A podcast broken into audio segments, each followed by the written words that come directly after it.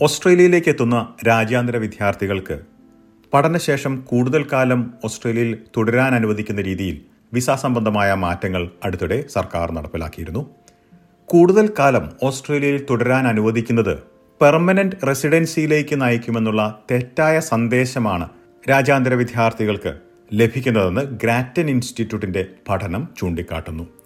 ഇതിന്റെ വിശദാംശങ്ങളിലേക്ക് S B S Malayalam പോഡ്കാസ്റ്റുമായി ഡെലിസ് പോൾ.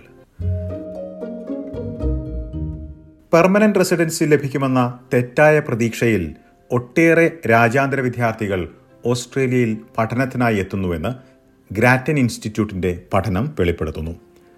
ഓസ്ട്രേലിയയിൽ പഠനത്തിന് ശേഷം കൂടുതൽ കാലം തുടരാൻ അനുവദിക്കുന്ന വിസ സംബന്ധമായ മാറ്റങ്ങൾ കുടിയേറ്റകാര്യ വകുപ്പ് അടുത്തിടെ നടപ്പിലാക്കിയിരുന്നു.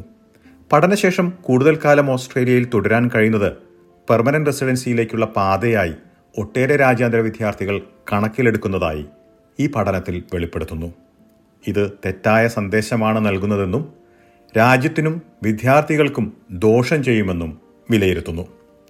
താൽക്കാലിക വിസയിൽ നിന്നുകൊണ്ട് തൊഴിലാളി ക്ഷാമം നേരിടുന്ന മേഖലകളിൽ കൂടുതൽ കാലം ജോലി ചെയ്യാൻ രാജ്യാന്തര വിദ്യാർത്ഥികൾക്ക് പുതിയ മാറ്റത്തിലൂടെ കഴിയുന്നുണ്ടെങ്കിലും ഇത് പെർമനന്റ് റെസിഡൻസിയിലേക്ക് നയിക്കണമെന്നില്ല. സർക്കാർ ഇപ്പോൾ നടപ്പിലാക്കിയിരിക്കുന്ന ഈ മാറ്റം പിൻവലിക്കണമെന്നാണ് ഈ പഠനത്തിൽ നിർദ്ദേശിച്ചിരിക്കുന്നത്. പകരം മറ്റു ചില മാറ്റങ്ങളാണ് ഇവർ മുന്നോട്ട് വയ്ക്കുന്നത്. പഠനശേഷം ഓസ്ട്രേലിയയിൽ തുടരാൻ അനുവദിക്കുന്ന കാലാവധി കുറയ്ക്കണമെന്നും താൽക്കാലിക വിസകളിലെ ഇംഗ്ലീഷ് പ്രാവീണ്യം സംബന്ധിച്ചുള്ള നിബന്ധനകൾ കർശനമാക്കണമെന്നതും നിർദ്ദേശത്തിൽ ഉൾപ്പെടുന്നു. കുറഞ്ഞ പ്രായപരിധി മുപ്പത്തി അഞ്ച് വയസ്സെന്നും എഴുപതിനായിരം ഡോളറിലധികം വാർഷിക വരുമാനമുള്ളവർക്ക് മാത്രം വിസ കാലാവധി കൂട്ടണമെന്നുമാണ് നിർദ്ദേശിക്കുന്നത്. ഇത്തരത്തിലൊരു മാറ്റം നടപ്പിലാക്കിയാൽ അത് രാജ്യത്തിന് ഗുണം ചെയ്യുമെന്നാണ് ഇവർ ചൂണ്ടിക്കാട്ടുന്നത്. നിലവിലുള്ള നിബന്ധനകളുടെ അടിസ്ഥാനത്തിൽ ഓസ്ട്രേലിയയിലെത്തുന്ന രാജ്യാന്തര വിദ്യാർത്ഥികളിൽ പകുതിയോളം പേർക്ക് മാത്രമാണ് ഫുൾ ടൈം തൊഴിലുകൾ ലഭിക്കുന്നതെന്നും ഈ പഠനത്തിൽ വിലയിരുത്തുന്നു. ഒപ്പം പകുതിയിലധികം പേരുടെ വാർഷിക വരുമാനം അൻപത്തി മൂവായിരത്തി മുന്നൂറ് ഡോളറിൽ താഴെയുമാണെന്ന് പഠനത്തിൽ ചൂണ്ടിക്കാട്ടുന്നു.